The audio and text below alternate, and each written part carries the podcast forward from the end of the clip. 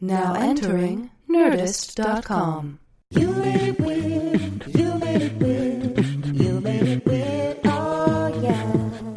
You made it weird. You made it weird. Yes, you did. You made it weird. Oh yeah. You made it weird with Pete Holmes. What's happening, weirdos? This is a, uh, a dream come true episode, an amazing episode for me. Just uh, put me in a good mood for about a week. I mean, I still feel fantastic after recording it. Such a, a privilege and a delight to talk to uh, Brian Greene, theoretical physicist, string theorist, uh, just an overall amazing person. I'm so glad he uh, took the time while he was out here in LA to sit down with us and make it weird.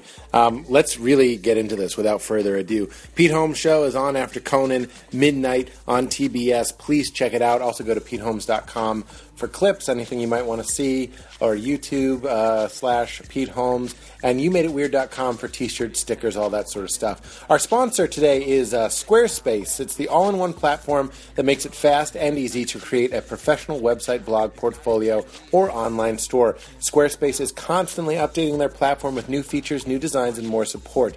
They have beautiful des- designs for you to start with, and tons of style options for you to adjust so you can create your own space online for real. Squarespace takes care of hosting, SEO, and even makes sure your site automatically looks great on any device. It's incredibly easy to use, but if you want some help, Squarespace has an amazing support team that works 24 hours a day, 7 days a week, and it all starts at just $8 a month and includes a domain name if you sign up for a year. For a free trial and 10% off your first purchase on new accounts, go to squarespace.com slash weird. All right, everybody, enjoy Brian Greene. He blew my mind every three seconds, pretty much.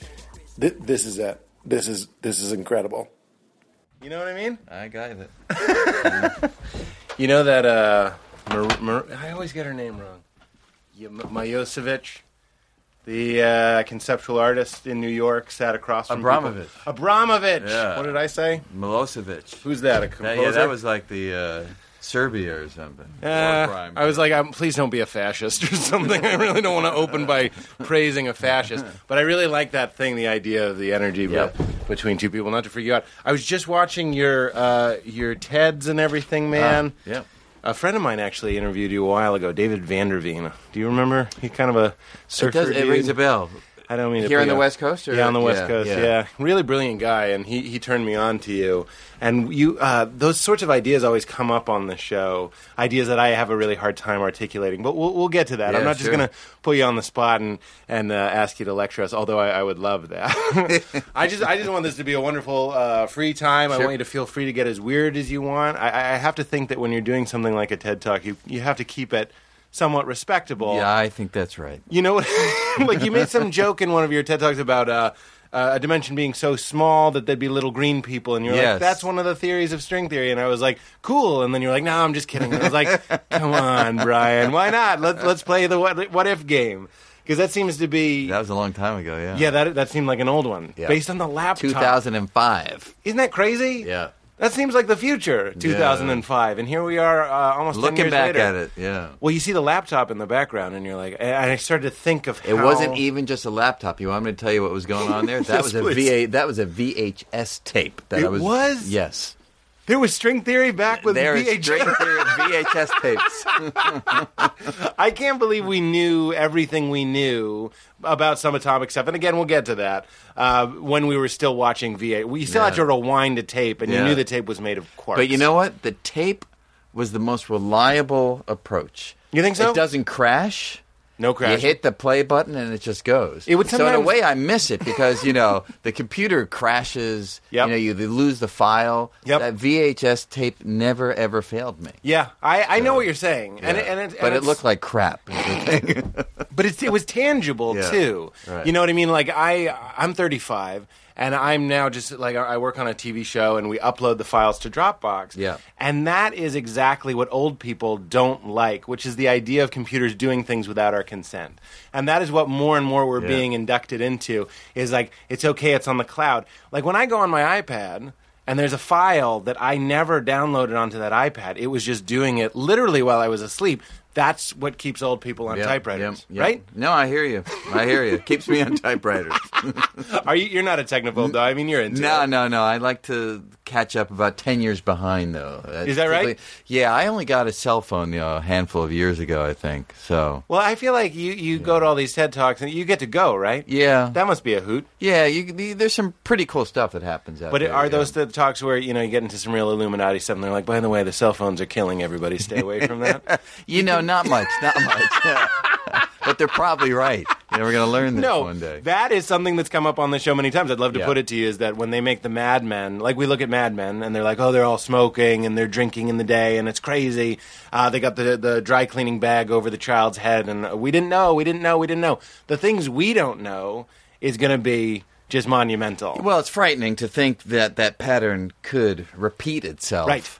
But on the other hand, we know so much more about the fundamental laws of physics, the structure of the brain, and how it can react to Mm-hmm. the electromagnetic fields that many of the things that people are afraid of pretty clearly have no basis in reality. You think so? Even like the cell phones yeah, rotting our brains? That's hard for me to believe that it's going to have the kind of impact that people are suggesting. Hmm. but you know, who knows, right?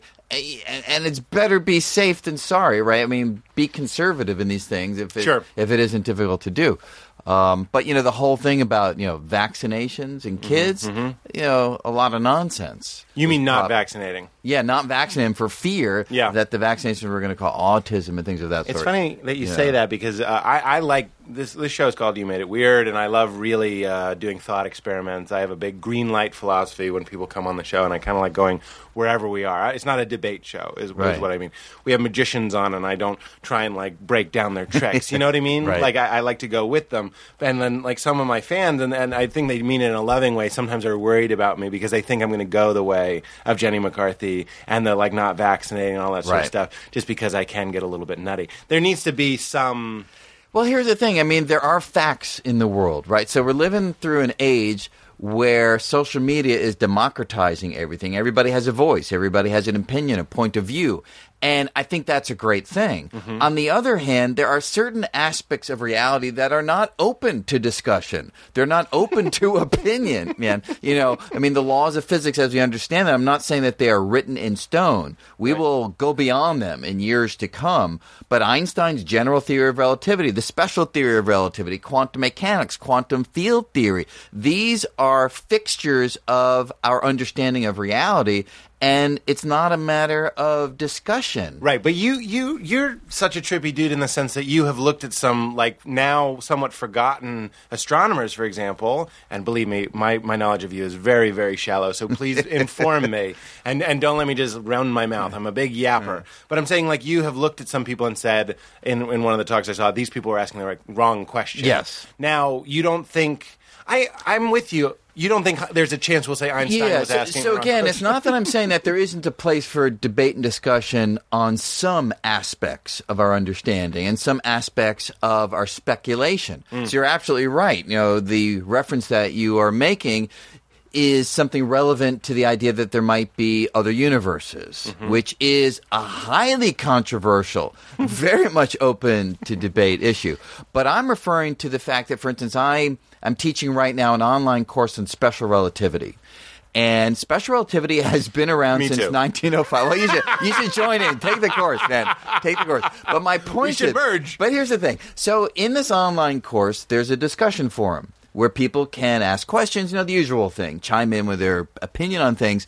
And when this course first started, it was only about a month ago, you know, people were having a very various discussions about like time dilation or length contraction. I can't remember the details, but I figured it would be fun for me to chime in. Mm-hmm. Right? I'm teaching the course after all. I understand. So so I chime in with how it how it all works. And someone wrote back and they said, you know, well, we're going to have to agree to disagree on this. And and I was like, well, that's such a curious response, man. Because on that point, there's no agreeing to disagree. Right. This is how special relativity actually Right. works. So this notion of sort of an opinion and you can lay out, you know, your perspective, there are places for that, but there are also places where that just is not applicable. and that's what turns you on, right? I mean, Yeah, no, that's math. That that's the beauty of Numbers. the subject. Yeah, the beauty of the subject is I don't care what part of the world you come from. I don't care what your fundamental beliefs about whatever deep issue of the cosmos are talking about. If you are following our understanding of reality correctly, and if you're doing your equations and the analysis according to the rules of mathematics, then you're going to get the same answer regardless of where you're coming from. Mm-hmm. And it's that wonder, that beauty, that that immutable quality mm. of how the world works that is this, this wonderful anchor that we can rely on, we can trust. And therefore, then when we start to speculate around it, we're not going off in some wild flight of fancy. Right. We're tethered to this deep understanding. And that is what allows us to have some confidence to stray a little bit further away because we know that there is a home base. Yes. And you like straying. Well, straying is what the creative aspect of, of science is all about. But I, and the artistic, I would say too. You say creative. I would agree. No, but I, I think I use the same language because when you're doing mathematics and when you're trying to apply that mathematics to reality, there are so many directions to go. And it does take a kind of artist sensibility Yes. to say, hey, that one feels right. Now, that doesn't mean it's correct. And the best physicists are the one that have a, an intuition, that artist sensibility that leads them in the right mm-hmm. direction.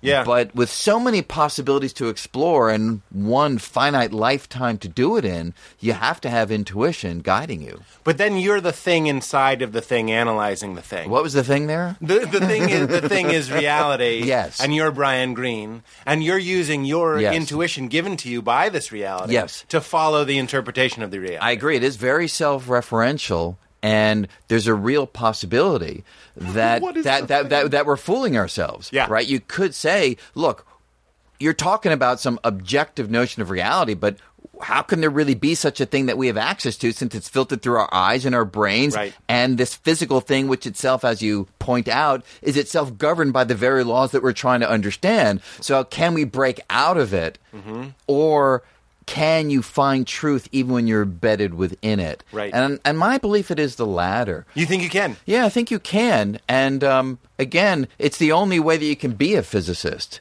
If you don't buy into that notion, then you'd constantly be at sea. You'd constantly be saying, well, how can I trust anything?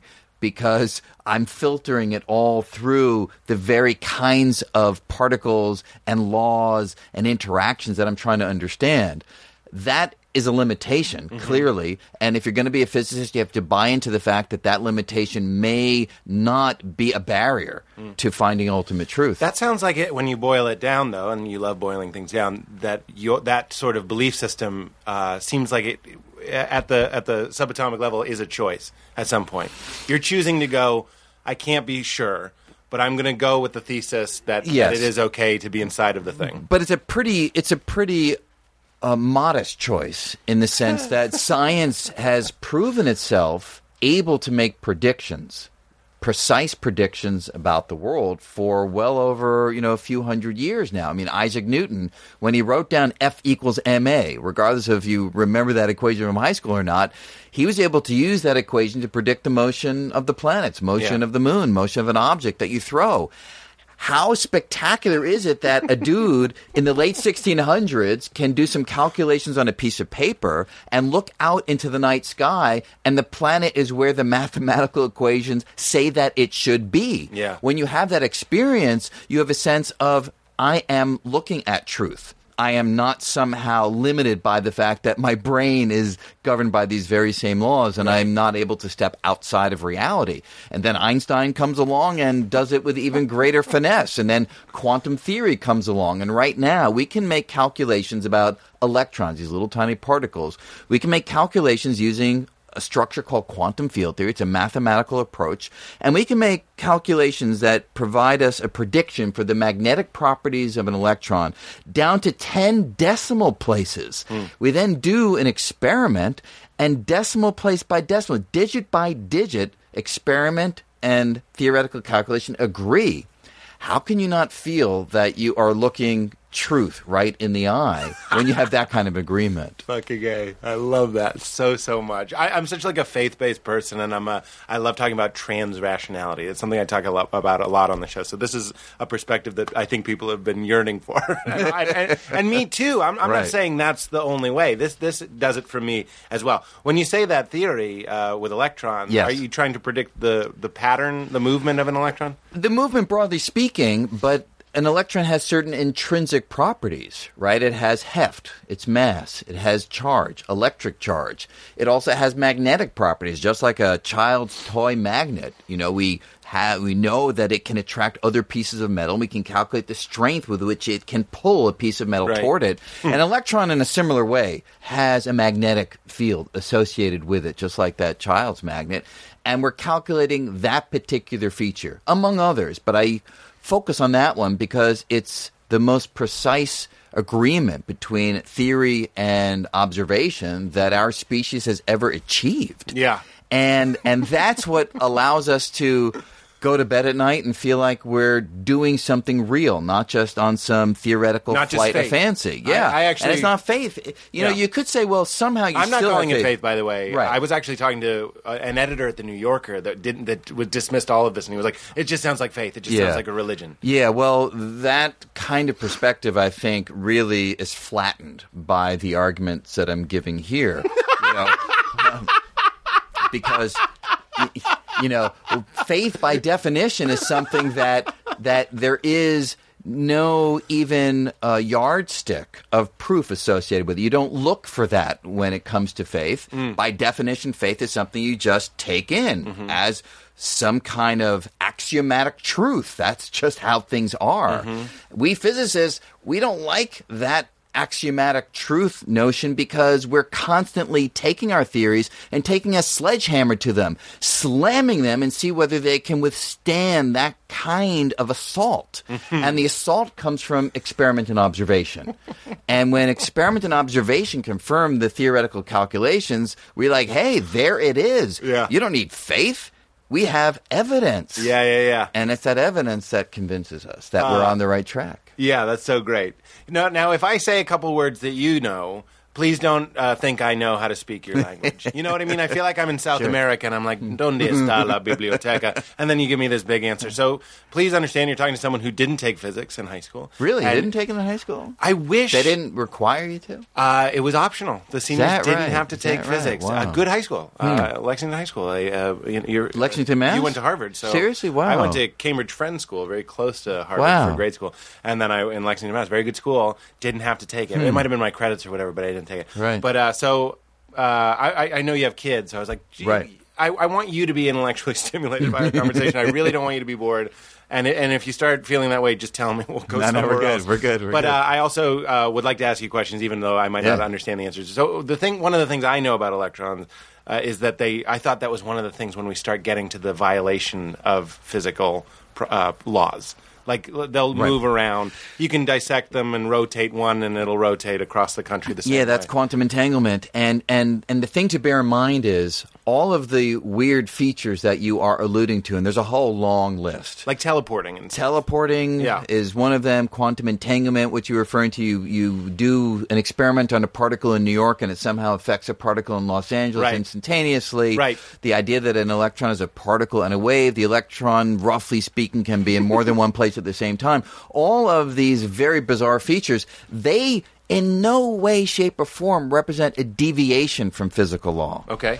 They represent a deviation from the way Isaac Newton thought the world worked back in the late 1600s. Newtonian law. They're a deviation from Newtonian law, exactly. I know but that quantum word. mechanics came along in the 1920s, 1930s, and it gave us a whole new perspective on how the world works. And it was developed because of these weird features of the microscopic world that Newtonian physics could not account for. Sure. So a brilliant generation of physicists, people like Einstein who kind of got the ball rolling, but others like Niels Bohr, Schrodinger, you know, Pauli, Dirac, all these brilliant minds, hmm. you know, from the 1920s and 1930s They are the ones who developed quantum physics, and it's a new body of physical law that predicts all of these weird features. Mm-hmm. So we understand all of these weird features in the language of mathematics. So they're not in any way, shape, or form something that is a deviation or something that provides evidence against physics. They are the heart and soul of the evidence for the quantum nature of reality. Even if they seem random to us, are you saying it's Yeah. predictable? Yeah, so so there is a randomness Yeah. that quantum mechanics brings into our understanding because it tells us that unlike Isaac Newton who said, "Look, you tell me how things are now and I will tell you exactly how they will be in 5 minutes." Mm-hmm. Because the laws of physics allow us to evolve the state of affairs forward in time or even backward in time. Quantum theory says that's the wrong perspective on reality. It says the best you can ever do in any experiment is predict the probability, the likelihood of getting one outcome or another. but we can predict which of those outcomes is more or less likely. So while there's a random quality, you don't know how any given experiment is going to turn out. I can tell you, yeah, it's more likely the electron's going to be in New York, less likely it's going to be on the moon, far less likely that it's going to be out there in the Andromeda galaxy. And that may sound still rough and fuzzy, mm-hmm. but we can make very detailed predictions. 72% probability the electron will be here, hmm. 19% chance over there, 2% chance No over way, there. really? And then we do the experiment 100 times, and 78 of the 100 times it is where the math said it should be 78% probability. Two times out of 100, it's where the math said that it'd be 2% probability. That's why we believe these ideas. I see. I wouldn't have skipped physics. I'm not saying I'm not shitting on my teachers. I'm honestly not. There's just like a lot of things about knowledge that I don't think were explained to me, uh, or maybe I wasn't able to hear them. I'm sure my uh, professors or my teachers in high school maybe even gave some sort of speech at the beginning of math class and, and talked about why math excited them. But maybe Yeah. I wasn't ready to absorb it. I was I was right. too young. But now, here Yeah. I am electing. To you know, I'm thrilled to talk to you, and gotta- it's really lighting well, up my I, well, I gotta agree that you know it's a funny thing. I, I've often reflected on the fact that I don't think I learned very much in the classroom itself. Hmm. So the classroom experience, and I'm talking even in college and graduate school, that just kind of introduced me to the ideas. But the real learning process was on my own It was a dress rehearsal. in a sense it was so Yeah. i would hear these ideas i couldn't quite take it in on the fly because the ideas are hard and difficult and i'd go home and it would be through the textbooks it would be through solving the problems it Hmm. would be really thinking hard about these ideas in the library that's where the learning process happened because you know I think there's something about me telling you to even eat a new type of fruit. You know what I mean? And then you electing to go and try and find that fruit. Right. I- I- it's be- a better example would be like if there was some sort of lifestyle that was making me happier. If I then gave you the book or gave you the video or gave you, I, I one time gave a friend an iPod full of these motivational talks that I found very inspirational. As a family member, I was like, "Here you go." And of course, you didn't listen to them. Everybody knows that story because there's Right. something about opening the door Right. yourself. Right. Right. Yeah, no, I agree. And and again, you know, I I think the the amazing thing about education going to the future is that the power of the internet will allow people to come to a subject when they are ready for it, Yeah. when they want to really open the door, when they and they can do it on their own time. They can do it at their own pace. That's right. You know, and um, you know, so this stuff that I, this course that I was talking about has been an eye opener for me because I've got people from around the world writing to me saying, "I'm finally getting it." And I'm doing it at a pace that makes sense to me. And when you say something in the in the in the lecture and I don't get it, I go back and I listen to it again. And I think that's. As opposed what to learning being is gone about. forever. Yeah, that's right. Gone forever. Right. You know, I remember so many times being in, in the classroom, scribbling, Mm-hmm. you know, rapidly, trying to take down the words of the sage in the front of the Yeah, room. yeah. And not even thinking about it. I was just basically a conduit. Yeah. The words came in and I was writing them down so that they'd be there later for me to then, on Maybe my own time, really understand. I heard uh, tell of professors that would write with one hand and erase with the Yeah, other hand, right. Just to make it that Yeah. tense environment. Yeah. Well, you're not majoring in note taking, yeah, right, exactly. right? Right, exactly. You're, it. you're trying to learn about physics, right. And, and, and, and I think that's where the power of the digital realm is going to change everything. Right. Well, that's what's fascinating is that I just today uh, I like to know a good as much as I can, but then also have uh, room for curiosity. So I watched uh, two back to back talks of yours. Very, but I sat down with my TV, not even the computer, the TV. Right. Used YouTube, watched it instantly. if it took two seconds, I would have complained and, and watched it and absorbed it, and then, whoops, and then people can listen to this. I, I, Yeah, I right, think that's super, right, super right, cool. Can you take me back? One of the things that struck me, the way that this is so engaging to me now. When did it start really becoming engaging to you? And he, I'm going to tell you this story because mine's so bad and so short. Is that I remember being a kid, just being the type of person that didn't accept reality. People would be like, "This is fire," and then a science person later would tell me what fire was, what elements or what thing, what chemicals were reacting, and I was like, "But you're still not telling me what fire was." Like a dissatisfaction with like a base sort of thing. Where did that curiosity and you being like, "How many times can we split this?" So far that we're actually getting to quarks and then to strings. If you want to, Yeah, for me, it didn't really start that way. For me, it started with a fascination with numbers. The more the anchor. Yeah, it really was a fascination with the mathematics, independent of any understanding when I was, you know, seven, eight, nine, ten years old, that the mathematics had any bearing on our understanding of reality. It was just the beauty that you could be set a mathematical problem, a calculation, and regardless of how you went about getting the answer, there was an answer. I love that idea mm-hmm. that there was an answer that you could shoot for and you could get it. And if you knew what you were doing and did it correctly, that answer would be achieved. Then later on, when I was in high school and I began to finally learn that the mathematics was not just a game, was not just this abstract set of manipulations on a piece of paper, but the math could be used to make predictions for what happened out there, out the window in the real world. Mm-hmm. Then everything changed because now it was like, holy cow. Mm.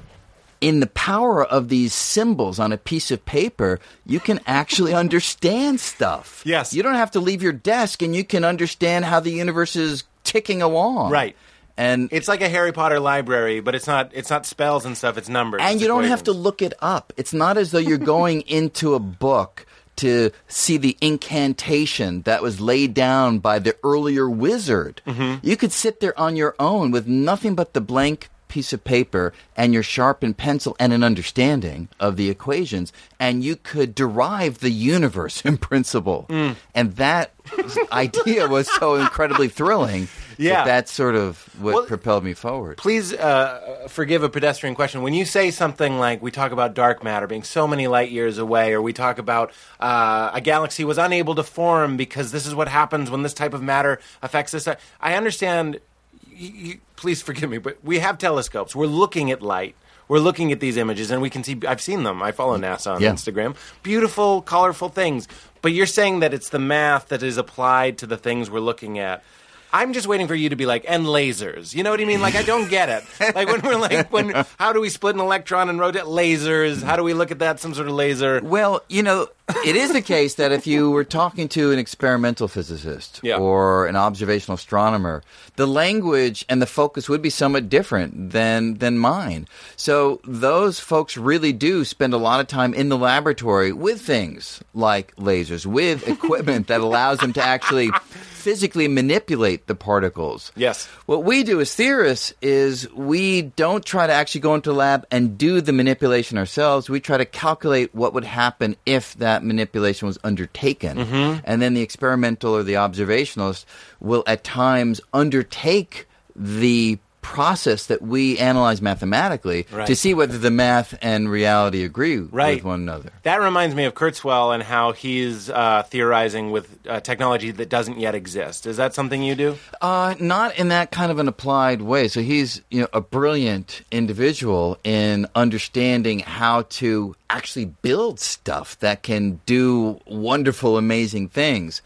I'm at the other end of the spectrum. Hmm. So the stuff that I do is totally theoretical, and it's unclear at this moment in time whether the bulk of things that I've worked on in my life are even relevant to reality if they're correct. Hmm. And if they're not correct, then the notion of somehow using them to manipulate the world is completely fanciful because the ideas themselves have no basis in reality. so it's a very strange life in, in some ways. You are a wizard. yeah, well, uh, with the difference, the, the, you know, we, you know, it could very well turn out that by the time I leave this earth, I won't know whether the bulk of things that I've spent my time on have any basis in reality. Like Nostradamus. In a sense, yeah. All of his predictions That's right. were way That's right. That's right. Now we hope, you know, um, you know, we hope that even if what we're doing is not correct, that somehow it will be a stepping stone for the next generation to Mm-hmm. figure out what the correct description of the fundamental makeup of reality is. Mm-hmm. But you have to be comfortable with uncertainty if you're going to be a theorist that works at the cutting edge, such as you know, things in string theory and quantum mechanics and quantum gravity and so forth, because the bulk of the time you don't know if what you're doing is right. Do these theories? I, I'm with you on the math. I don't think I can understand the math. And I remember when I was in high school, I wanted to take debate, and I didn't know debate was really the research club. You know what I mean? I thought it mm, was literally right. just trying to like- manipulate, mm, be charming. you know what I mean? I thought Right. that's what debate was. I was like, I can do that. I can. I thought it was the bullshit club. Right. And then, like similarly, I I think I'm guilty of thinking something of what you do is a little bit more of that free form being like, what if there's something inside of all? Yeah, all no, matter? it- yeah, it's completely different. You know, Yeah. I got to tell you, there's so many times when I've had a student come to my physics class telling me that they've read one of my books and they love physics and they want to do physics, and then at the end of the class, they're like, "Whoa." I didn't realize you actually had to do stuff Yeah, here. I just thought you kind of sit back and have these wonderful ideas and Yeah. you bullshit around whether or not they may be right. And no, that's not what it is. Everything yeah. that we do emerges from rigorous mathematical calculations. What a bummer. And and for many people, it is a bummer. Uh, for us, well, I can even go further. Well, I'll tell you what a Please, real, please. real bummer is. You know, many physicists, including me, receive manuscripts from people who spent decades doing research that has no connection to anything that we understand because for instance people have read a popularization of mm-hmm. string theory for instance Right.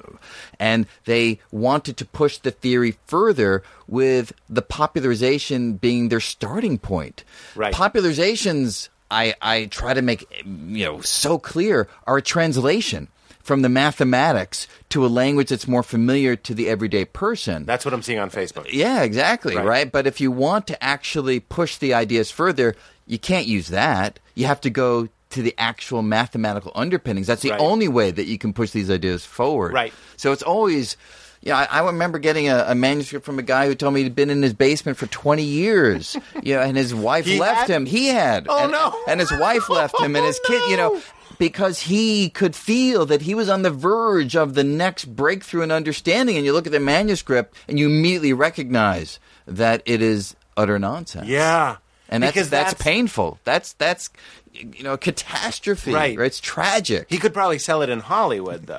Well, I don't know. I mean, when you look at these things, they're they're they're, there's, they're kind of all the same Is when that they right? when they come in. Can you They- tell me a little bit? Yeah, they have a lot of geometrical shapes in them. There are, are numbers. There are numbers that have like you know fifty digits. Yeah. And all of these combinations of 50 digit numbers to get other 50 digit numbers. Yeah. And it's all just a waste of time. Stuff that would be like impressive to me. Like if I were a prop guy making a prop book that I think you would be reading. Yeah. would, oh, I'd open with the geometric Conceivably, shapes. conceivably, and then yeah. fifty digit numbers. You bet your ass, right. For sure. Yeah. And it's and it's just so sad. But that is the navel gazy sort of philosophical, recreational. Everybody. I wouldn't even go that far. I would No? just say those are folks who are just fooling themselves because I wouldn't want to give philosophy a bad name, Yeah. equating this with that. I mean, there are some spectacular philosophers who have had a great impact on physics, certain areas of physics mm. typically. And I spend time talking to some of these philosophers because they have a clearer sense of the assumptions that you may be making in a calculation, but you don't even realize. Mm. They have a clearer sense of what makes a completely airtight argument. When you when you do calculations, you can think that that's the be all and end all, but you have to ultimately tie those calculations to the real world. The symbol on the page has to be aligned with something out there in the world, and you can be fooling yourself without recognizing it, even if you're a professional. Yeah. And some of philosophers are very good at finding those Achilles heel in some of the calculations that we do.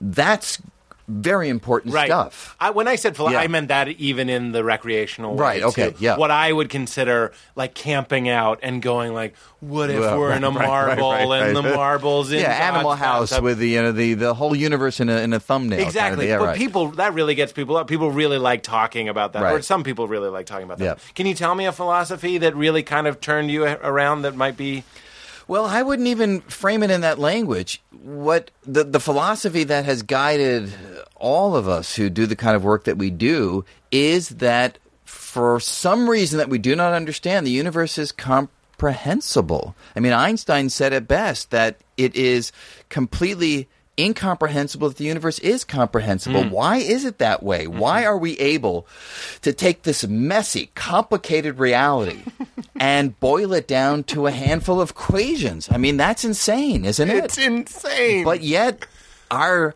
current understanding of the world, and it's been built up for hundreds of years of research and observation and experimentation, is that that is the case. Yeah. That everything that happens in the universe can be boiled down to a handful of equations that are governing everything that takes place. Now, we don't fully have those equations yet, but we are hot on the heels. is that the unified theory? Unified theory is one way of framing it. Yeah. Uh-huh. So, so we do have a candidate for the unified theory. That Currently? I- currently, yeah, that Einstein sought but never found. We do not know if this unified theory is correct. It is string theory, so that is Yeah. what our best guess is. I can't imagine how good it'll feel. I mean, if it was to be proven to be correct, I mean, are those mathematical discoveries? That that humanizes it to me. The thought of you with some blank paper, the thought of you even being, you know, in college. You know what Yeah. I mean? A young man doing it with yourself and laughing or crying. I mean, it has to stir you at some point. Yeah. Now, the best of, of theories, when you learn them, they are kind of an emotional experience. And that's something which is foreign to most people that think about equations and mathematics. Yeah. Because they had an experience in a classroom that was anything but, I mean, it might have been painful, but it wasn't the kind of thing that would send shivers up their spine. Right. But when you learn, for instance, let me just make it personal. When I learned the general theory of relativity, it was an emotional experience. Right. I mean, I first learned about this theory in the sense that it existed. I didn't understand it mm-hmm. from a lecture that Stephen Hawking gave when I was, I think, a sophomore in college. I immediately went to the campus bookstore and I bought a book on general relativity. Hmm. And I could not understand that book, but I kept it with me and would kind of caress the cover. Now, I so deeply wanted to understand what was inside that book. You took it to dinner. I did. I mean, it was it was my date. And and then finally, when I was able to learn the subject, I had enough background to stare at these absolutely beautiful equations Yeah. that are able to describe the curvature of space and time. They're able to give us an understanding of the Big Bang. That are able to give us insight into nature of black holes. That are able to make predictions about what the universe will be like in the far future. You just mm. sit there in utter awe mm. that this little equation, r mu nu minus a half g mu nu r equals 8 pi g over c to the fourth t mu nu, that little equation is able to give us such profound insight into the nature of the cosmos. It's it that does send chills up your spine. Do you remember? Is it like a remember where you were sort of moment? Absolutely, well, I, I, because uh, because I you know I was I was taking this course in the general theory of relativity, and we were making our way through that very book that I had bought years earlier Yes. and wanted to learn. You have this and, tattered and, version. and and and there there we finally got to the page where Mm. Einstein's field equations were were derived and on on the page and. It was this amazing moment of, of you know, it's, it's like summiting Mount Everest Mm-hmm. that you feel like, okay, I now see it Yeah. and and that's not the end. Then you have to do calculations with it and solve Yeah, problems. You know, so that's really the beginning. But to get to that point of aha, What, it, what what what is it like at that point? I'm thinking it almost sounds like a new friend or a dance partner or something that you in- interact with. yeah, it, it, it sort of feels like this layer of. Of, of fabric that has been obscuring the nature of reality is slowly peeled back, and you're look and you're looking a little bit more deeply. That just sounds like transcendence. That sounds like in a uh, sense in a sense but the wonderful thing about it and just to come back to what we were talking about before is it's not in some metaphysical, woolly, fuzzy sense. Yeah. You're talking about a very precise mathematical relationship between the curvature of space and time and the amount of matter and energy that is suffusing through it. Mm-hmm. And it's embodied by the equation that I rattled off, and you can use that equation again to make predictions for, for instance, how the planet Mercury moves. And this is a great story because when Einstein came up with that equation in 1915, the first thing he did with the equation was to see what it would say about the motion of Mercury. Why? There was a puzzle about Mercury. Its orbit was not following what Newton said it should be doing. It was shifting a little bit year by year. Nobody could understand it. They started to posit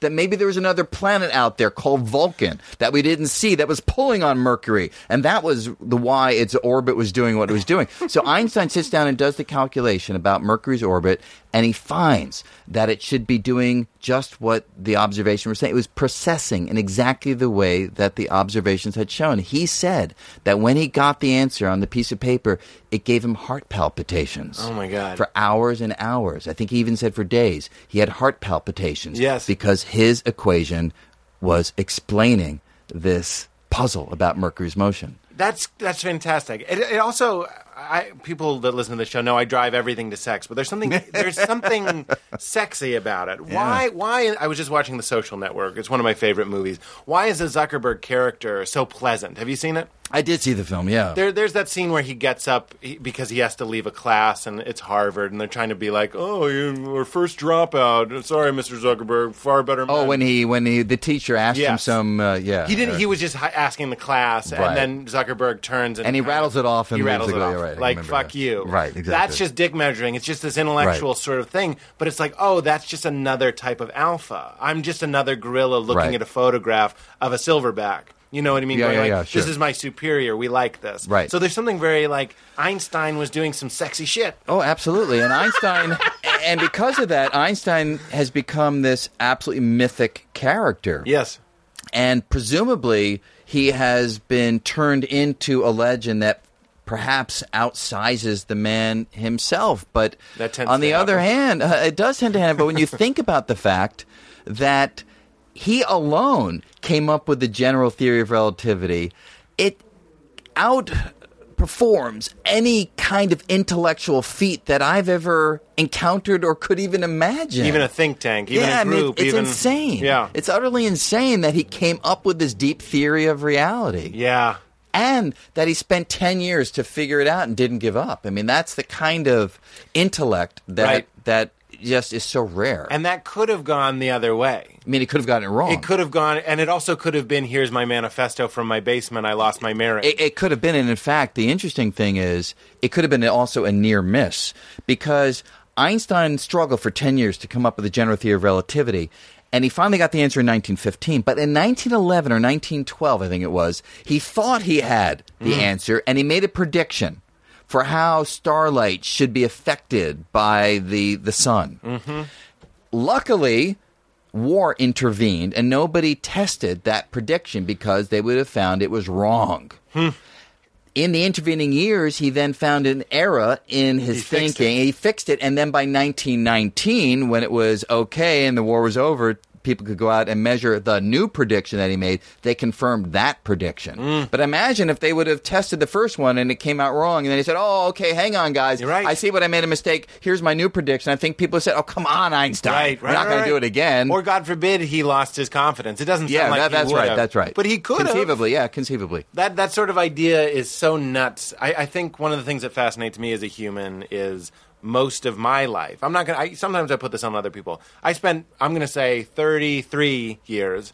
Really, just being completely comfortable with being on a planet and not thinking at all about what is out there. And here's this guy in 1913, 1915. Yeah. Not just looking out at the stars, that some people like to do. Some people don't. I think it, it, it can freak Yeah, that's a funny thing. it can freak you out. Yeah. If you really think about it, I, I have a bit about this. Everybody knows whenever we talk about science, I talk about this bit of mine about being on a planet, and I say when I look at the moon, it freaks me out because I'm like, that's us. Right. The moon looks. T- if we're on the moon, the Earth looks like the moon. Yeah, in a You know what I mean, yeah. we're just floating there. I know it's much bigger Right. and all that sort of Mm-hmm. stuff. Uh, but like that sort of thing, th- this idea of jumping into the unknown and embracing it, and then writing theories that give you heart palpitations, Yeah.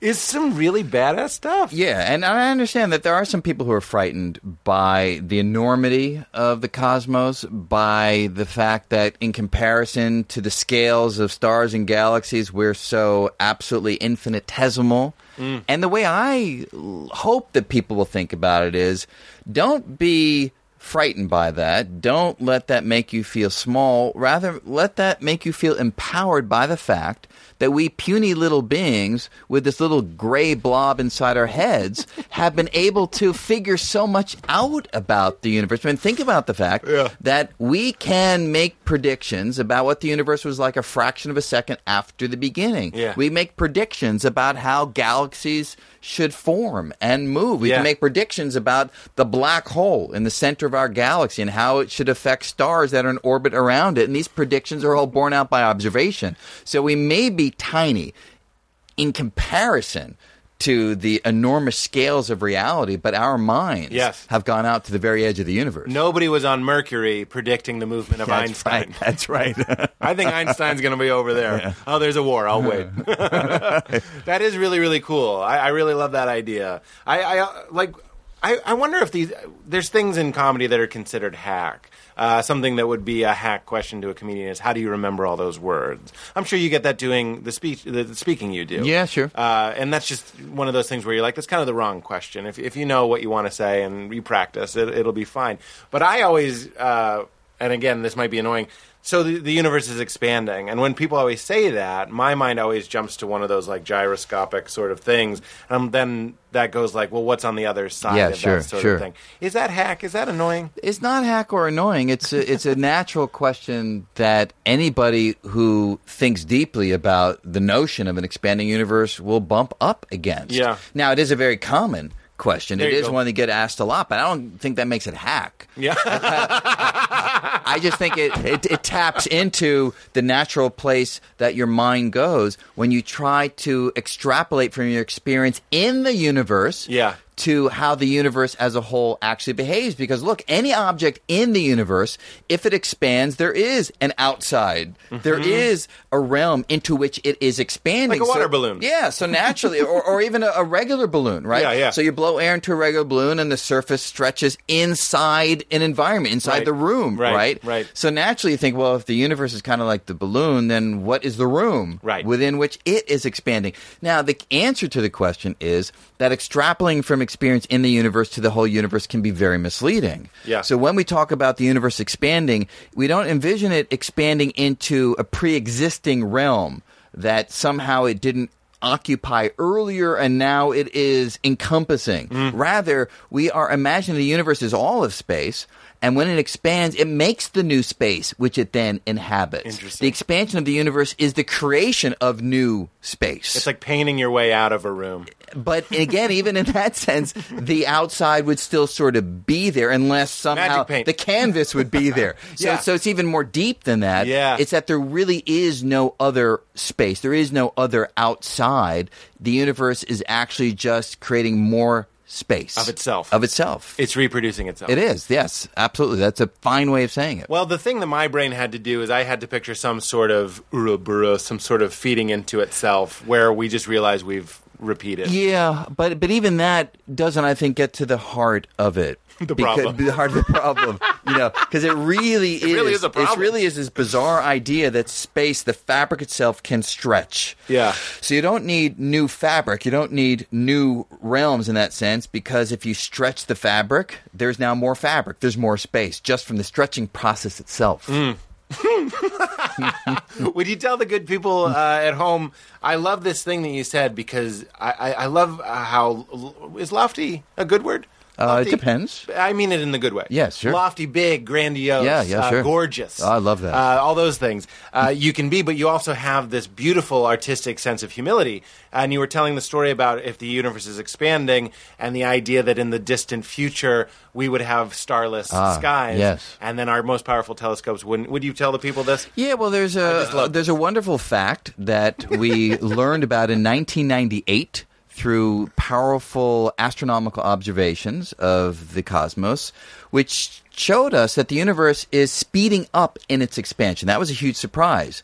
We learned in 1929 that the universe is expanding, but everybody thought it would be slowing down over time for the same reason that when you throw a ball up in the air, it goes up slower and slower because gravity pulls it back. I didn't know that. Yeah. When I was That one watching you know. I did, I That did- one you know. No, I'm not kidding. I was like, I did. didn't know that. That's gravity. I was like, fucking there you go. So, so the thought was that every galaxy pulls on every other galaxy and should slow the expansion of space. But in 1998, these two teams of astronomers who won the Nobel Prize for this result found that the distant galaxies are rushing away faster and faster. Got to give them the prize for that. Yeah, that was a huge, a hugely surprising result. But what does it mean? So, going to your question, Yeah. if the distant galaxies are rushing away faster and faster, then sooner or later they will actually rush away from us faster than the speed of light. Hmm. Very unfamiliar idea. Most people think nothing can go faster than the speed of light. That's not true. So, the distant galaxies can rush away faster than the speed of light, which would mean that we can't see them any longer. The light they emit fights a losing battle to Hmm. travel from them to us. with their, they're traveling away too fast, which means that deep space. Not not locally. There'll still be stuff around us. Yeah. But if you look into deep space in the far future, it'll be dark. It'll be black, inky black stillness. We'll think that we are just an island oasis in a universe that is static. You see, the only reason we know that the universe is expanding is because we see the stuff that's rushing away.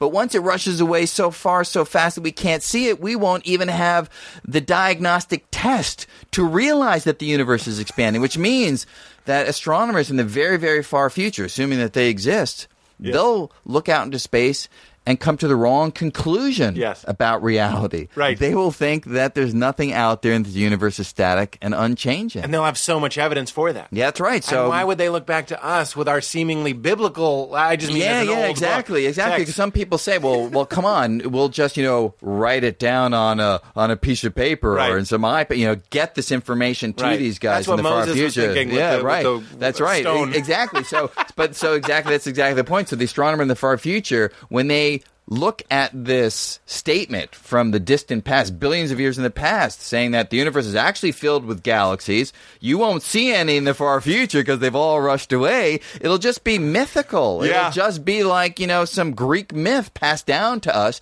because the astronomer in the far future, I think, will trust their own state of the art observations. They'll trust what they can actually see. Well- and what they see will be wrong. Does that does that speak to the importance of myth? You know, I don't know. I mean, I think myth is important for many reasons. It does naturally raise the question: Could we be in the position right now of those future astronomers failing, and uh, of, of you know thinking that we have the deep understanding of reality when certain deep features have escaped us for Right. for some reason or other? It's possible. It's hard for me to see that that would be the case, but I could be just as blind as I'm imagining that future astronomer Right. will be. So, so, so yes, there, there, there is something disturbing. about That's that. a universe folding in on itself Yeah, right yeah, there. exactly. I That, you. is insane. Yes. I, I, I think that's so so so so interesting. And uh, my listeners will know, um, the weirdos listening will know that I will be trying to find some sort of. Uh, room for religion, room for transrational things, room for myth in in these things, but we, we can get we can get to Mm-hmm. Yep, that sure. later. How much do you sleep? Uh, you know, I try to get a reasonable amount of sleep, but now you got the, yeah, I got two two little kids. Oh, okay. They get up early. I thought your ideas just woke you up. yeah, no, I I, uh, I kind of am able to turn this stuff off if I'm not right in the middle of a problem or a calculation. Yeah. it is the case if you're truly right in the middle, it is very hard to turn it It's off. it, it, you're giving yourself to your to your art. and I think I think it's a good thing to be able to turn it off and let the brain just sort of put the stuff in the back burner and allow it to sort of fill up places that your conscious mind wouldn't Yeah. necessarily take it to. Well, this is life theory. This is the same thing as a comedian, and I don't I don't mean to force a comparison, but it's like the the real skill of being a comedian. People are like, oh, you got to be funny, but really, you also got to be funny and learn how to compartmentalize hmm. that side of yourself to eight o'clock on Saturday, and not have it fuck up your Saturday. Uh, morning with your wife, you know what I mean, right, and, right, not right. be a distant father in your case, or like an aloof weirdo Yep, yep, who- yep. Who, only knows how to do open mics. Yeah, no, it's, it's absolutely the case. I mean, people often ask me, so does your understanding of, of physics somehow affect your day to day life? And I would say that for the most part, the answer is not directly. You know, if I'm with my kids, I'm going to the supermarket, it's just ordinary everyday life. Now, it is the case that I can turn on the physical insight when I want to access it. and think about how my walking down the street is affecting how time is elapsing compared to the guy that's sitting there on the stoop. Or I can, you know, as Fe- Richard Feynman had the great example of, you know, you look at a rose and the physicist sees the beauty of the rose like everybody else, but the physicist can actually look deeper and see the cells and the molecules and all the interactions that make the rose red and create the beautiful aroma. So you can look deeper when you want. Right. But the everyday experiences, I think, are quite similar. That's what I try and do when I'm trying not to laugh. Actually, I, I, it took me a while to come up with this because I'm always breaking. I love laughing. I like being lighthearted and all Yeah, that sort right. of stuff. But I, I work with some very, very funny actors, and we have a schedule that we have to Right. keep. So if you're being hilarious, which you are, actually, you're giving me uh, uh, inordinate, inordinate, inordinate I like that word, yeah. uh, levels of joy.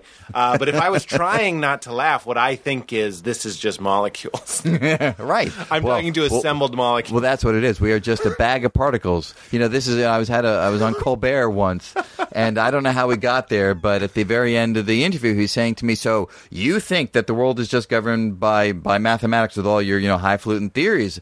And I was like, "It doesn't even take highfalutin theories." I said, "You just have to realize that you are just a bag of particles governed by the laws of physics." Right. And I had no idea how he was going to respond to that. He just sort of looked at me, and then he said.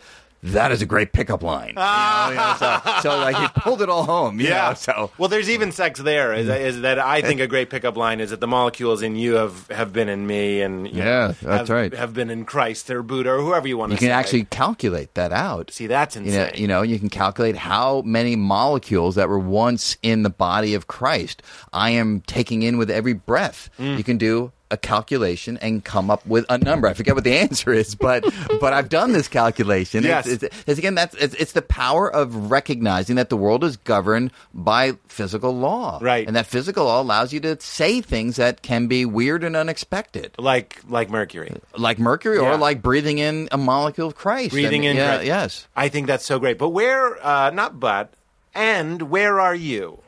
You know what I mean?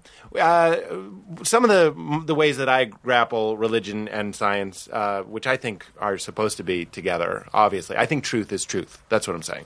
Whether it's mythological truth, I'm not like a fundamentalist, literal sort of person, but I, I, I enjoy myth, and then I also really, really enjoy science, as I think you can tell by tears of joy and laughter.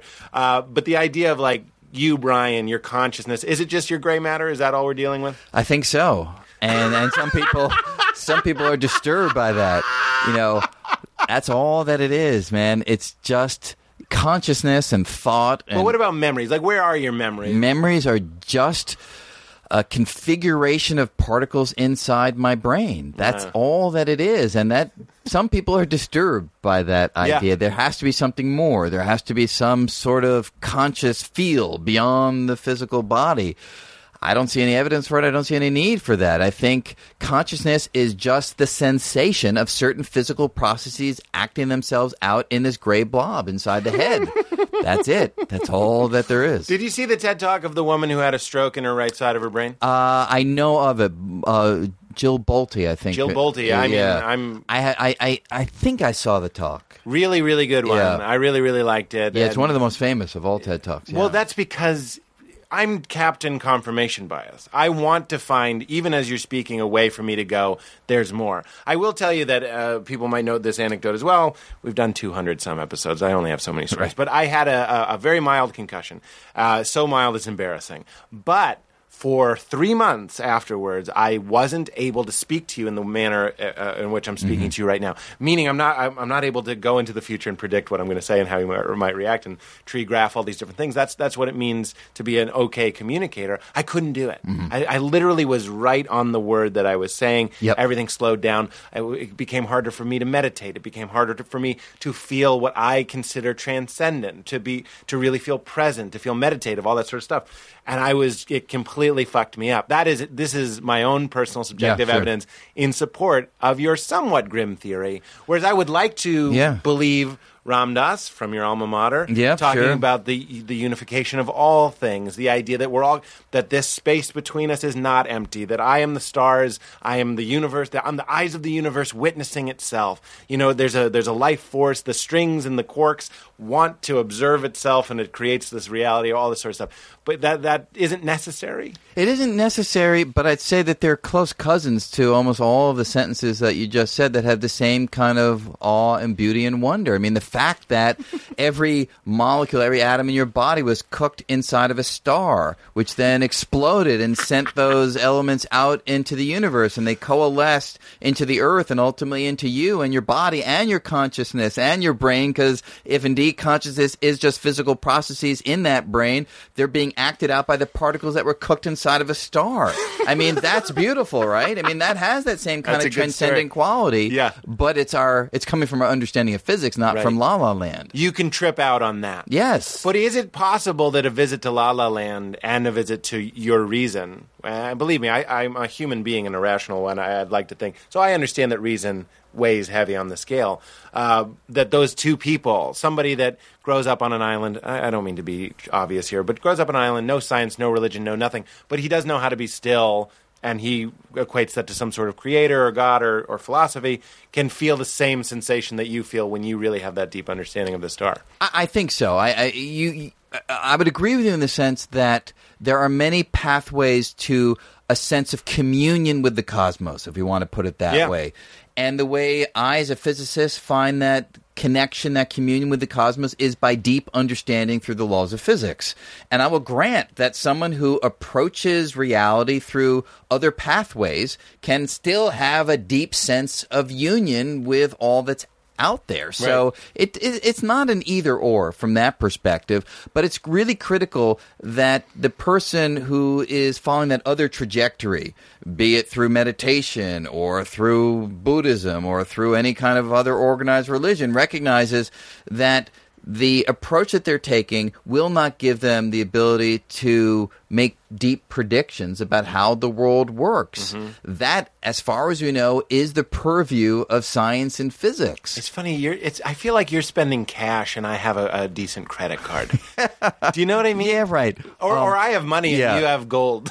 Well, I wouldn't put it that way because look, let me give you an example. So my my brother's my half brother, you know, who's a wonderful individual. He's a Hare Krishna, and so for for for many years we've recognized that we have the same interests. We're both interested in the truths of the universe, how the universe began, you know, what it will be like in the far future. So we all we both have that in common. He's gone his trajectory, I've gone mine. Now there was a time when any time we discovered something in physics and I would tell him about it, he would say, "Ah, we already knew that. That's like Vedic text 14 or something. Really? And it was sort of a funny thing to me. Is he right? Is it really the case? And when I pursued it a little bit more deeply, it was usually the fact that there was some connection between the words, the language that we're using. So in string theory, we talk about vibrations. Hmm. And vibrations is a word that crops up in, in many places and in some of these sacred texts.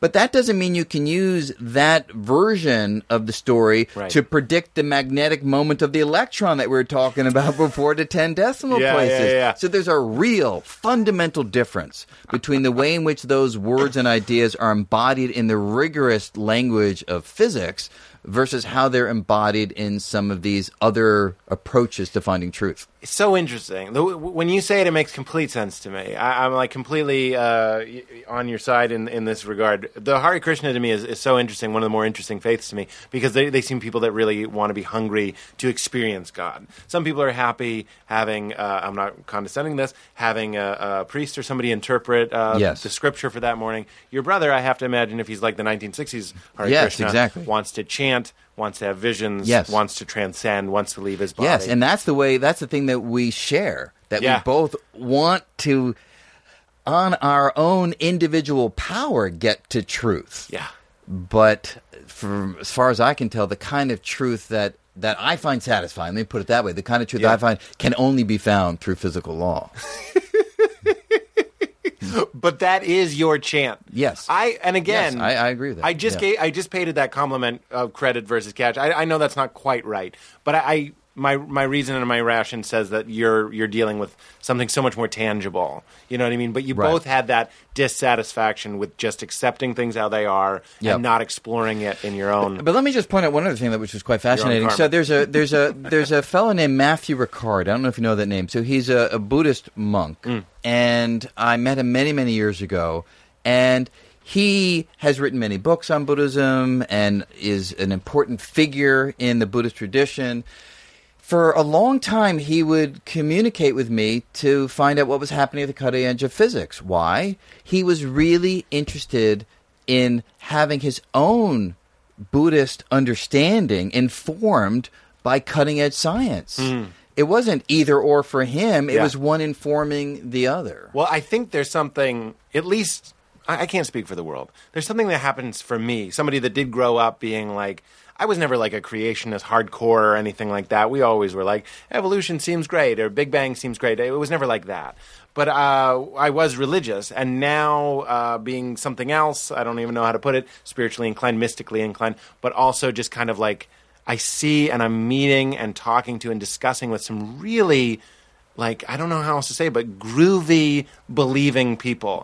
Meaning, uh, I'm quoting Rob Bell, uh, who's, who's a pastor and just a ph- phenomenal, one of my good friends and a phenomenal guy. He's a pastor. Well, he was a pastor. He's an author. He talks about science and religion being dance partners, that they're supposed to be together. But religion, even that word makes your dick soft, doesn't it? It's just, it's like, it's a gross word. He, it's not right. It's not right. It's not the right term. He just means. Maybe what he means, and I don't mean to ahead. put words in his mouth or yours, but if he's really speaking to spirituality, Hmm. This sense that science is not cold hard facts, but it is something that gives us that sense of union with the larger reality, Hmm. then yeah, I would say that spirituality in that sense and science do go hand in hand. They are dance partners. Right. Well, when you say these things, I keep having visions of transcendence. Like, Mm-hmm. like I don't care if you want to say Hare Krishna over and over, or if you want to trip out on the fact that you're stardust. It doesn't really matter because those feelings, those chemical reactions in your brain, I think we there has been some science I've been told mm. linking those things to empathy, to understanding. I could imagine to that. I could imagine that, sure. I you could know what I mean? imagine that, To lowering fear, to heightening Yeah. so so sense. so so the human experience of these deep ideas, whether they're scientific ideas, whether they're spiritual ideas, whether they're traditional religious ideas, absolutely we are all human in the sense that we are all made up of the same stuff and therefore we are going to have certain common reactions and and and common goals for what these kinds of deep ideas will do for us as human beings. Mm-hmm. I, I- I thoroughly agree with that. Mm-hmm. The distinction that I come back to, though, again and again, is science is the one collection of ideas that allows us to make predictions of the world, love- and in that sense, is this deeper Yes. understanding of how things work. you have figured something out about me that I've 35 just re- realized I need to hear something about four times. I'm not even kidding. I don't feel condescended to at all. I feel very seen. I need to keep hearing that because right. that is really, really beautiful and true. Uh, I, I want to talk about you a little bit personally. Can we talk about one thing Sure. that I read, that didn't understand, but it keeps coming up on this show, and I would like you to. I'll get pleasure out of any of this if you think this is interesting. If you think it's garbage, there's there's no. Why am I green lighting whatever you're going to feel? See, I'm trying to humanly predict based on evidence. You seem like a nice person. Uh, anyway, so I remember reading something that I didn't, didn't understand. A lot of comedy starts that way, uh, and it was the idea of the multiverse, and it was the idea Mm. that any. It was actually loosely based on uh, electrons moving every path, every Yes, possible path. yes. So when an electron moves. Uh, and we observe it, or when we don't observe it, don't even begin to explain the Heisenberg thing. Like, how do we know when we're not observing? I don't, I don't even want to know. I'm guessing it's math. Uh, and, and it's very precise. Okay, there you so go. so just just just so you know, it's not some fuzzy idea. No, no, Uh, I buy yeah, it. Good, good. I quote it Yeah, all the good, time. Good. So the idea that that things are that I'm not even going to try and explain it. I'm just going to jump ahead to what I was. So anytime there's a choice made, Yep. two realities respond. I'm sure this is maybe a more popular or popularized thought. Um, well, so so there is an approach to quantum physics that's called the many worlds approach to quantum physics, and it's trying to answer a very deep question that we, frankly, I, I would say we still don't know the answer to, which Yes. is this. So, do you remember we were talking about before how quantum mechanics injects this probabilistic quality into mm-hmm. our understanding of reality? So, take that electron. Let's say there's a 50% probability that it'll be over here on the left and a 50% chance that it'll be over here on the right. It's the fact that when we measure the electron, we always find it either on the left or on the right. We never find it sort of half and half in each. Mm-hmm. Each individual observation yields one unique outcome. The question is, what happened to the other possibility? So if you find it on the right, what happens to the possibility that was on the left? Now, some people say it just went away. But that's actually not quite compatible with the equations, the math of quantum physics. So this guy named Hugh Everett in 1957, uh-huh. he was a graduate student at Princeton. He looked at the math and he said, "I'm going to take the math at face value." And the math actually says that what happens when you find the electron on the right is that you are only accessing one part of reality. There's another reality, another universe where there's a version of you, a copy of you in colloquial language, mm-hmm. which sees the electron on the left. So if there are two possible outcomes, according to this very straightforward interpretation of the equations, there should be two universes. Mm-hmm. In one universe, you find the particle on the right, and the other, you find it on the left. Yes. So you can now take that idea and apply it to any experiment, any feature of reality that the laws of quantum physics say can turn out this way, that way, or another way still. And all of those possibilities, all of those worlds, according to this interpretation, are real. Yes. Okay. Here's where I come in. Yes. because I started coming up, and this is just recreational. You're not talking to a nut. Uh, this idea that okay, I'm I, I got this image in my brain where I was like I'm skiing through different realities. Yeah. and then I was like, how do I ensure that I stay in the reality where I don't get hit by a car or I have an aneurysm? There's a, a reality, if I'm understanding correctly, where I do have an aneurysm right now. Yes. right. Yeah.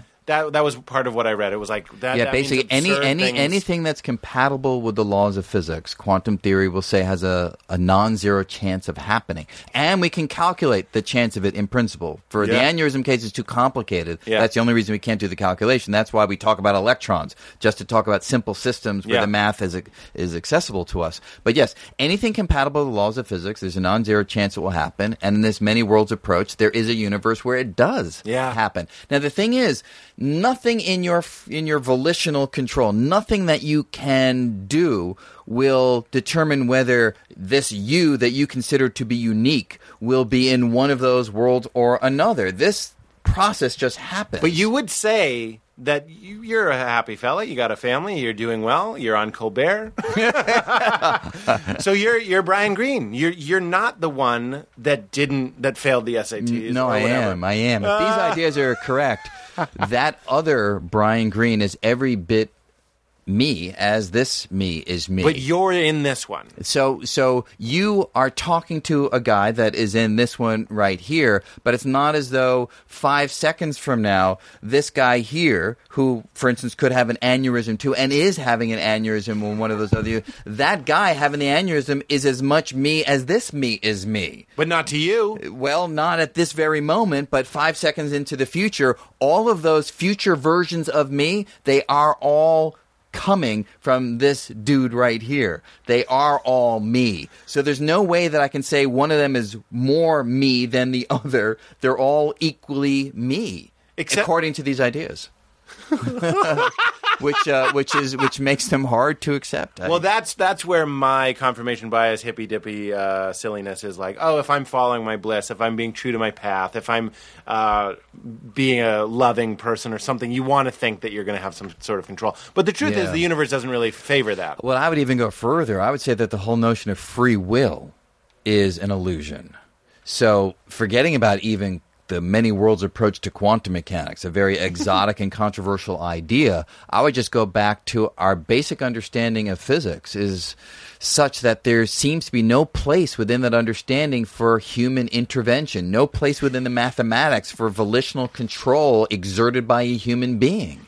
So we, we we are just governed by the laws of physics and the laws of physics are dictating everything. So we have the sensation of control the sensation of free will Yes. but it's only a sensation it's nothing more than that Just like our consciousness. yes exactly So, what do we do with guilt? well it depends if you're jewish right so if you're like me but um What do you do with your Jewish You- guilt? yeah, well, you know, uh, it, it, see, it's not the case that the lack of free will means that you don't have personal responsibility. Sure. Because if you go to that extreme, you can't live in a society. So you recognize that yes, you don't have any free will, but nevertheless, you are responsible for any actions that your body plays out. I'm always troubled though when we find in the gray matter something that was like, oh, this is why the guy in Texas shot those people, and this is why you were a pedophile. And That's right, because that seems to shed personal responsibility in favor of some kind of feature of Right. your physical being that you didn't have any control over. But Yeah. I'd say you don't have control over any of it in Yeah, a deep sense, and because- therefore trying to use that as a means of relegating or taking away personal responsibility is is, is, is that's great. pointless. because you're all diagnosed with having a brain. You don't need you right. don't need the tumor. You already have a huge gray tumor called your brain. That's it's right. not a tumor. A- and and it is governed by the laws of physics. So that's that's just how it is. I love it. I love it so much. You tell your children this stuff. Well, you know, I told my son about. we were talking about the sun, and I told him, you know, five billion years from now, the sun's going to swell. It's going to eat up Mercury, Venus. It might even eat up the Earth. But even if it doesn't, everything on Earth is going to be vaporized. We're all going to be turned into steam. I told him this walking to, to preschool. Yeah. You know, I didn't know if he was taking it in, but clearly he did because I got these calls later the day from these parents who were so disturbed that their child came home crying and upset that they were all going to be turned into steam. You know, my son had told them this. You know, you know, so they're like, forgot- keep keep your physics to yourself. They're saying, damn it. he forgot the key component. Five Five billion years. a Yeah, but even so, he, it's it's hard for young kids to take in that kind of time scale. So even if you explain to them five billion years in the future, means nothing. Yeah. you know. So you do Of have course. To, you have to be careful with doling out physical truth to young kids. yeah, ten minutes at the bank feels that's like right. five billion That's right. years. It is five billion years. What do we do with all the stuff? Uh, ghosts and aliens, and uh, if this is boring, we can skip it. Ghost, aliens, No. astral projection, people that leave their body or yeah, say they, yeah. So, so aliens, sure. I mean, that's compatible with our understanding of Old physics. Stevie Hawks thinks so. That's right, and um, he's even fearful that you know if they come here, that'll be the end of us.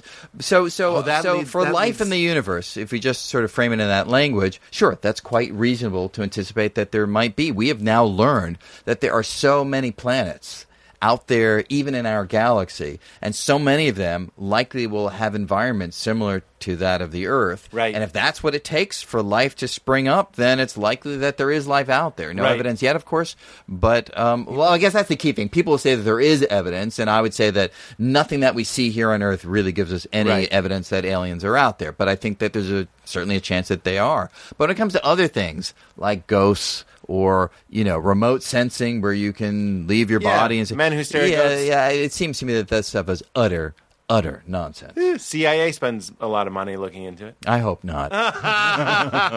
hey, according to a YouTube video I saw, they do. well, that's that's, that's good evidence right there. I need to hang out with more people like you. uh, that that's so fascinating. That actually leads me to something else that uh, I was interested to read about was um, that you are a vegan because I actually have a bit about um, uh, what if they're aliens. Uh, I talk about eating uh, sentient beings that feel fear and pain Gotcha. because we like them, because we think we're smarter than them. And then the, I, I hope the bit isn't as preachy as it's sounding right now. I try and make it humorous throughout. And then I say, but what if aliens come and they think we're delicious and they're so much smarter than us and they're probably hostile? Yep. And, and then I just say, we're fucked. You're going to look at me, the comedian, in the line for slaughter. And uh, But you, like, you do know you do know that Twilight Zone episode. Is You there there one of that? There's a Twilight Zone episode where the aliens come and they give us a book.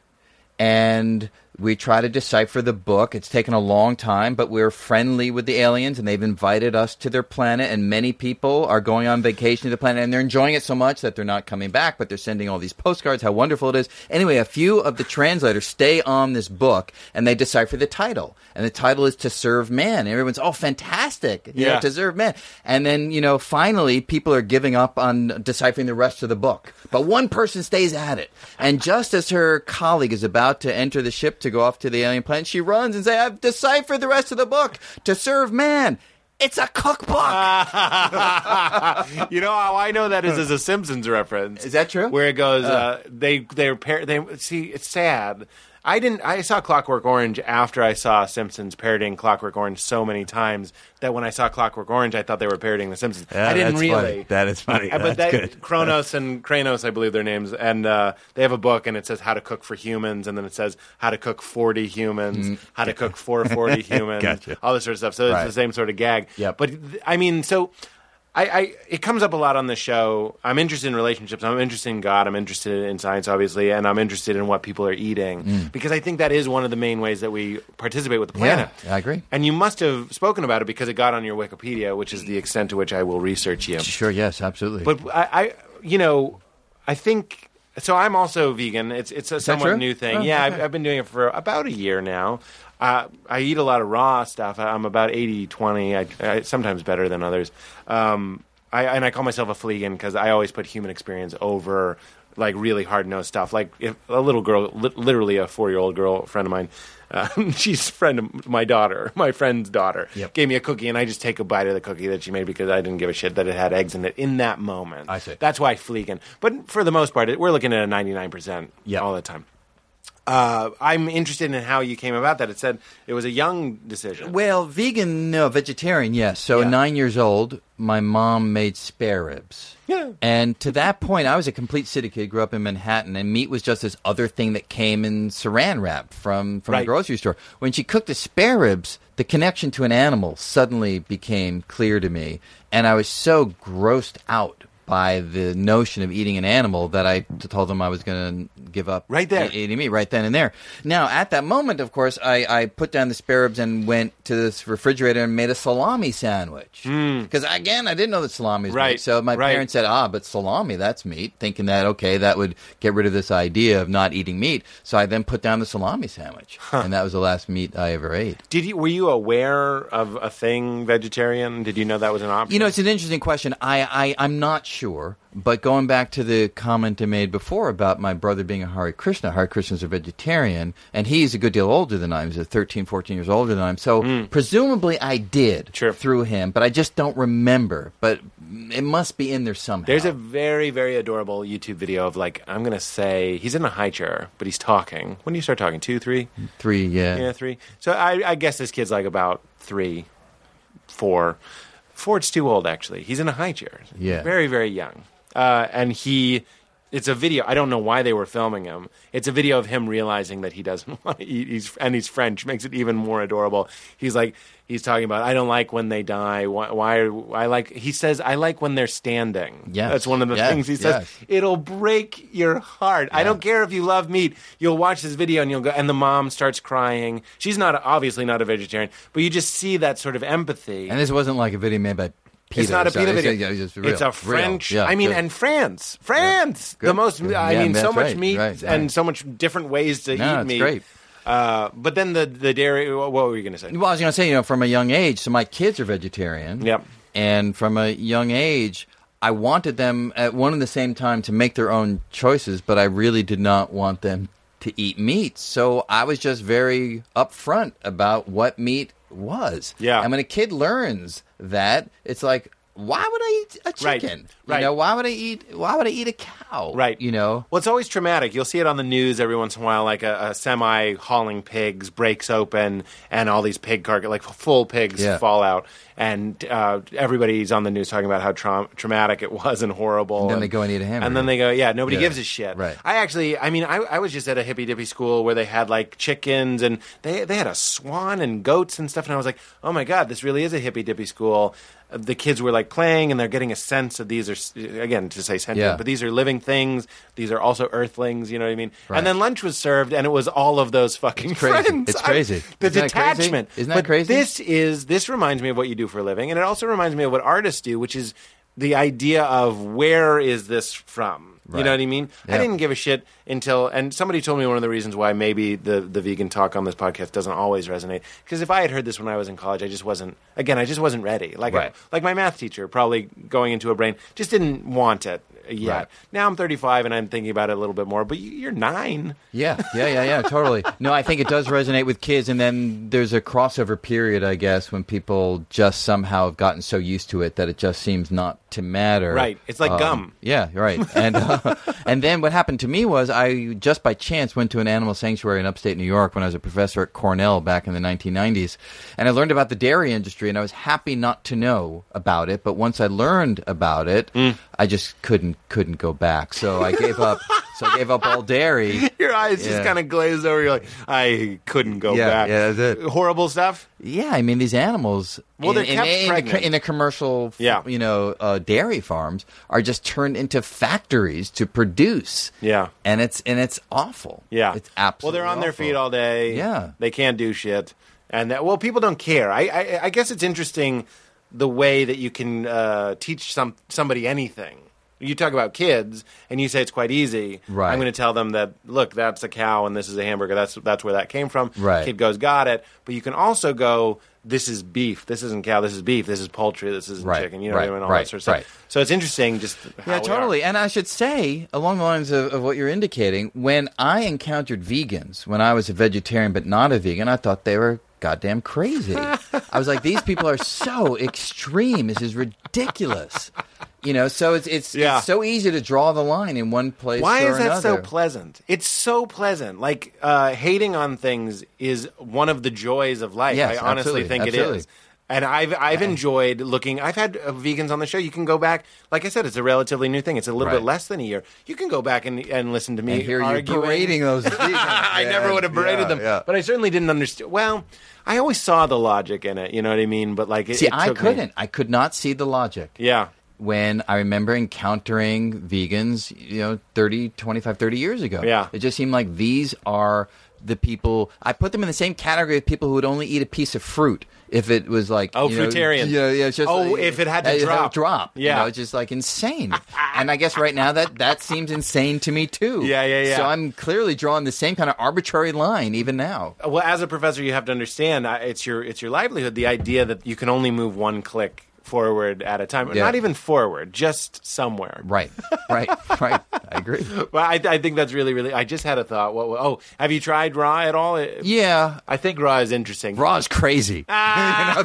you know, you know, in the middle of winter again, it, it's just hard. yeah. you know. Well, that's why it's the flig. You got to be flig about it. Although, given that cookie story of yours, Yeah. I I would not eat a cookie handed to me By a child. without knowing what was in it. Hmm. So so I am really strict or you know Yeah, you know, the more fanatical in some sense. the more I think about it, I'm like, which is the better lesson, eating the cookie or just like maybe even telling them I don't eat eggs? You Right, know what I mean, right. or, or whatever it is. yeah. I don't know, but see, that's that's me later. That's Sure. going to be me based Right. on the intel. we can predict Right. that maybe I won't eat that cookie in the future because that might that might actually be a good moment for that. kid. I have no Yeah, idea. right. Eh, it's getting preachy. I don't care. Yeah. The reason I like raw, and all I'll say about raw, is that uh, vegans don't eat things, and raw vegans eat things. Meaning, vegan is a, to do a, a big list of things you don't eat. When I meet a raw vegan, they're like, "Have you had forty radishes?" You know what I mean? Like they get right. really excited Yeah. about all the things they do eat. Not all vegans, certainly. Yeah. But Yeah. that that is interesting. But I do all the cooking at home. really. Yeah, so my wife is is vegetarian but not vegan, but she eats vegan. Yeah. because that's you know that's, That's what what's I do. happening. Yeah, exactly. You know? You like cooking, I, I do. I love cooking. and you're Yeah. a creative guy. You play piano as well. Eh, a little bit, not much. Really. You dabble. Yeah. These are left brain things. Are they I always get that mixed? up. I always mix it up too. Do you? Yeah, I do. I really do too. I have no idea. I really do. It's it's the other side. yeah, the one part of side, the- creative side, that people like to say, and then Sure. the rational. But yeah, I And know the- which which. Uh, well, there's also just the way we're both talky people. I love the way you speak. I think you're a very talented speaker, obviously. And then like, uh, but then there's also the things like I've gotten in the habit of just playing with cards or or anything that uses my left hand, which would put me in my right brain, Hmm. Right. Because everything I do is left brain. Gotcha. Speaking, engaging, Right, right, communicating. right. Even this is left brain. Yeah. Then you go home, you want to do something that involves your Yeah. left hand a little bit. Super interesting. Let me look at my notes. How are you doing? I'm good. You feel okay? yeah. Whatever. Ele- here are my notes. Electron teleporting, light. What is light? Wow, we've covered your notes. Well, yeah. Vegan, multiverse, no stars, fire, uh, math. Oh, math stability. I was going to ask if you grew up in a tumultuous household. No, it was pretty stable. Really? Yeah. And you had a 13 year, 13 year Well, senior see, brother. he, he half brother. So my father had had remarried, and um, so I had two sisters with my father's second wife, my mom. Mm-hmm. Um, and we didn't have a whole lot of contact with my father's first family. So I would see my half brother now and then, but it wasn't like he grew up with. what us. about with your dad? uh, on occasion? Oh, Okay. you mean stability or? No, I just mean, did yeah. you see him? Uh, yeah. So, so my dad and I were extremely close. um, and he simply you know spent less time with his first son after the divorce. Interesting. Yeah. I wonder where that that that artistic temperament. People know where I'm going with this. We always find that these uh, comedians, musicians, um, it- maybe it's not the case in your field, but we always have the one parent being over loving, usually the mother, and then somebody being distant that helps you want to get Hmm, That's some sort of recognition. Yeah, it definitely wasn't the case. My dad was an extreme. I mean, dad was a composer, so he was a musician, so he Yeah. was very much in that space. But he was one of the most loving people that I've ever known. I love you know? it. So, so from that perspective, there's never a sense of uh, aloofness. Or Yeah. now, at the same time, he was also pretty sad.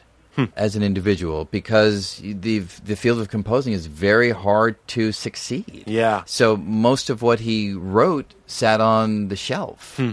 And that's a painful life to lead. Mm-hmm. But he never took that out. It never came down in a way that affected you know the relationship. Mm-hmm. So I, I I I respect him enormously for that. I don't know that I would be able to do that. Yeah. Well, that that's like a more extreme version of what we were talking about. Being able to enjoy a Saturday with your family. Yes, In the midst of, of working Whatever on your new book on, or right. whatever. Yeah. Yeah. Is he still living? No, my dad died uh, 1987, so a long time ago. Oh wow! Yeah. Wow, you speak uh, still with a, like a present Yeah, fondness. yeah, yeah, That's yeah. wonderful. Did he? Um, because you know, I'm going to call you successful. I hope you feel successful. Do you have some moments where he got to see some of that stuff? Not for sentiment. I'm just wondering. You- I like those stories. Yeah, not a whole lot. You know, my dad died just as I was going off to graduate school. Oh, okay. Um, but uh, you know, in many ways, I feel that he was far more talented than than I, Hmm. and he deserved, I think, the success more, much more than than I do. Uh, and uh, it's just how the world works. Yeah, that's that's very sweet. well, we usually end uh, we end with God. Uh, we've covered it kind of throughout. You you say you you kind of like this new atheism uh, that leaves some room. I wouldn't even say atheism. I would say more agnostic, right? I mean, I think it is a disservice to science to claim that science has somehow proven that God doesn't exist or can't exist. God could be behind all of this and hmm. just set it up in such a way that we've come to the conclusions and the discoveries that we have. Now, I don't see any need for that. My day to day work absolutely doesn't require any of that. So, from a day to day perspective, it doesn't matter to me whether God set it up or not. I'm just going to try to figure out the laws of physics regardless of how they got there. Yeah. But that doesn't mean that there isn't uh, some force behind it all, even though we don't see any evidence of it. I think that's fantastic. And and uh, death. I, well, sometimes it comes up uh, with more science-minded people. They they point to the recycling nature of the universe. Yeah. but it doesn't seem to me like you see any recycling of consciousness. Yeah, not you know, it- it's certainly the case that the matter that we are made of is quite stable. So after we die, it still persists. But it's very hard for me to see how the consciousness that certain collections of particles can yield will, in any way, shape, or form, occur again, Yeah. or occur again on any time scales that matter to to humans. Yeah. Again, you're going to have to understand that this is based on, you know, internet research. But there there are scientists that I've watched very boring talks. I'm not talking about flashy internet videos. Right. I'm talking about old men with with degrees Yep. that spend their time going to Malaysia and interviewing dozens and dozens and dozens until you get to hundreds and then you get to thousands of children that have these weird past life experiences. Mm-hmm. Some of them much more novel, good good fireside discussion sort Yep. of stuff where you're like this kid uh, had a, a super exaggerated fear of water and then talked about how he died in water and said that his wife's name was this and then they found the wife and there were these parallels and all this sort of stuff. Hui, Yes. Okay, so you die, Brian Greene, and when you die, you uh, you realize that you're floating in some sort of uh, waiting room. Not you, but your essence. Yes. And you know everything, and you feel perfectly connected, and you understand that you elected to go to Earth to learn more and to experience what it would be like to have a human experience. How shocked are you? A billion? Uh, I wouldn't say that I'm shocked at all. I would recognize that based upon what I knew, when I was alive, I had views that were the most defensible and the views that were based on what what we knew. We're done here. you know, so that, would be it. So I'd be thrilled. I'd be thrilled. I want. I want that to be the case. but it wouldn't make me feel that I'd somehow made a mistake or was somehow Yeah, no, blind no. to the truth. I wasn't looking for that sort Yeah. of re- Yeah. repentance. So, so if you just if, if it's just on the on how I'd feel, I, I'd be absolutely thrilled. Yeah, yeah. I hope you are right, man. I Yeah. hope that you're right. I, you're not, but I, uh, but I hope you're right. Oh, I don't even know. See, that is the Zen. That is the piece right there. Is going like the evidence that I was presented and the participation, not the apathy, the getting in it, Yeah. the wrestling, like Jacob, getting in there. Yeah. And, and wrestling and, and being an active participant in whatever the fuck all of this Yeah, is, yeah. that has to be rewarded beautiful with beautiful. You know what I mean? I, I don't see anything. I think I think it's the way to live. I don't think there's anything that comes after it. But yes, I think Yeah. that is a that is the way to live fully. Fucking A. Let me just look at this note, and then I mean we'll get out of here. I'll ask you one final question. I this was just so great for me, uh, and everybody's going to love it. What are the chances are that re- reality is just repeating on a loop?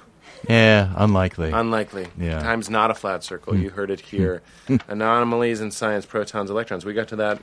Uh, this was from when I was watching your TED talk. Sure. Vegan, why, skiing, parents. Talk to me like your daughter was something I was going to say up top. And what is the idea that got you into science? We got it, man. Do you remember the hardest time you've ever laughed? That's a fun one. We sometimes oh man, that is such a good question. Isn't it fun? Yeah. I recommend it at parties. Also, John Hodgman on NPR, he's a friend of mine, said flight or invisibility. Great cocktail party question. Yeah, yeah. On the on the, I do remember. I was I, we when I was ten years old, we went and made a pizza, and and uh, we put so much sauce and cheese. Just the three of us, three kids in the building, and we took out the pizza, and it was just this big ocean of sauce and cheese. And we didn't know what to do with it. It was inedible. And I remember we took it out in the hallway, and we just started having a pizza throwing fight with this thing. And I remember my friend peed in his pants. Yeah, that's already peed in his pants, you know. Heaving handfuls Yeah, of, of, of cooked. disgu- It was cooked partially. That's all that it was. in a, in a like an apartment building. yes, exactly. In Brooklyn, in, in Manhattan, in. Manhattan. Yeah. See, Yeah. that's fantastic. Yeah. My, I've told mine so many times, but I just want to say, involves my friend throwing up. Both of them, and, and same friend, ten years apart. Throwing up is always good for. a you laugh. need Yeah, some I sort of involuntary evacuation. I agree. At that point, F- and uh, let's do flight or invisibility. Do you? Do you, you No, uh, flight. Mo- Absolutely, flight. most men say flight. Yeah, yeah. It's the it's the shameful masturbator. Yeah. that, that goes. That's right. that It's goes some with kind of guilt invisibility. complex. Yeah, yeah. You But wanna you'll- disappear. You'll get flight. Yeah. Wait a minute. Like you'll think about it later. Yeah. But uh, you're right. Flight. Yeah. You got to go with flight. Yeah. Keep keep flying. Keep flying, baby. Absolutely.